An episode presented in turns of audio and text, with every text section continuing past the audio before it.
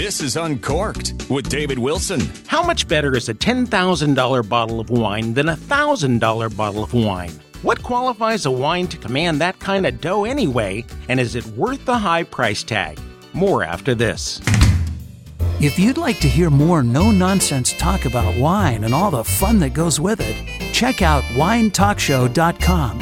At winetalkshow.com, you'll find a massive library of content for fun loving, unpretentious people who aren't afraid to step outside the lines and challenge conventional wisdom.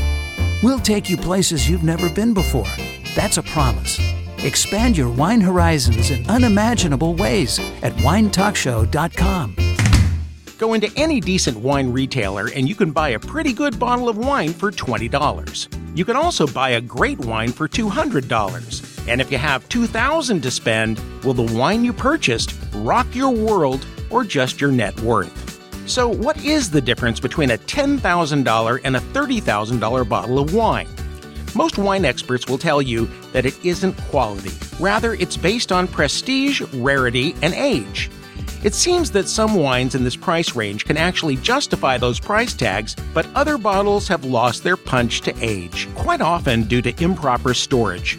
Sometimes avid wine enthusiasts will open an extremely expensive bottle and, to their extreme disappointment, find the contents to be unfit for consumption.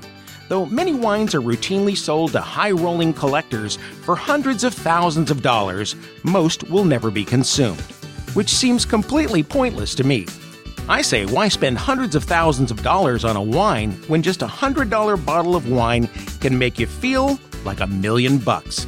However, if you plan on opening one of those rare bottles, you know where to find me. This is David Wilson, Uncorked.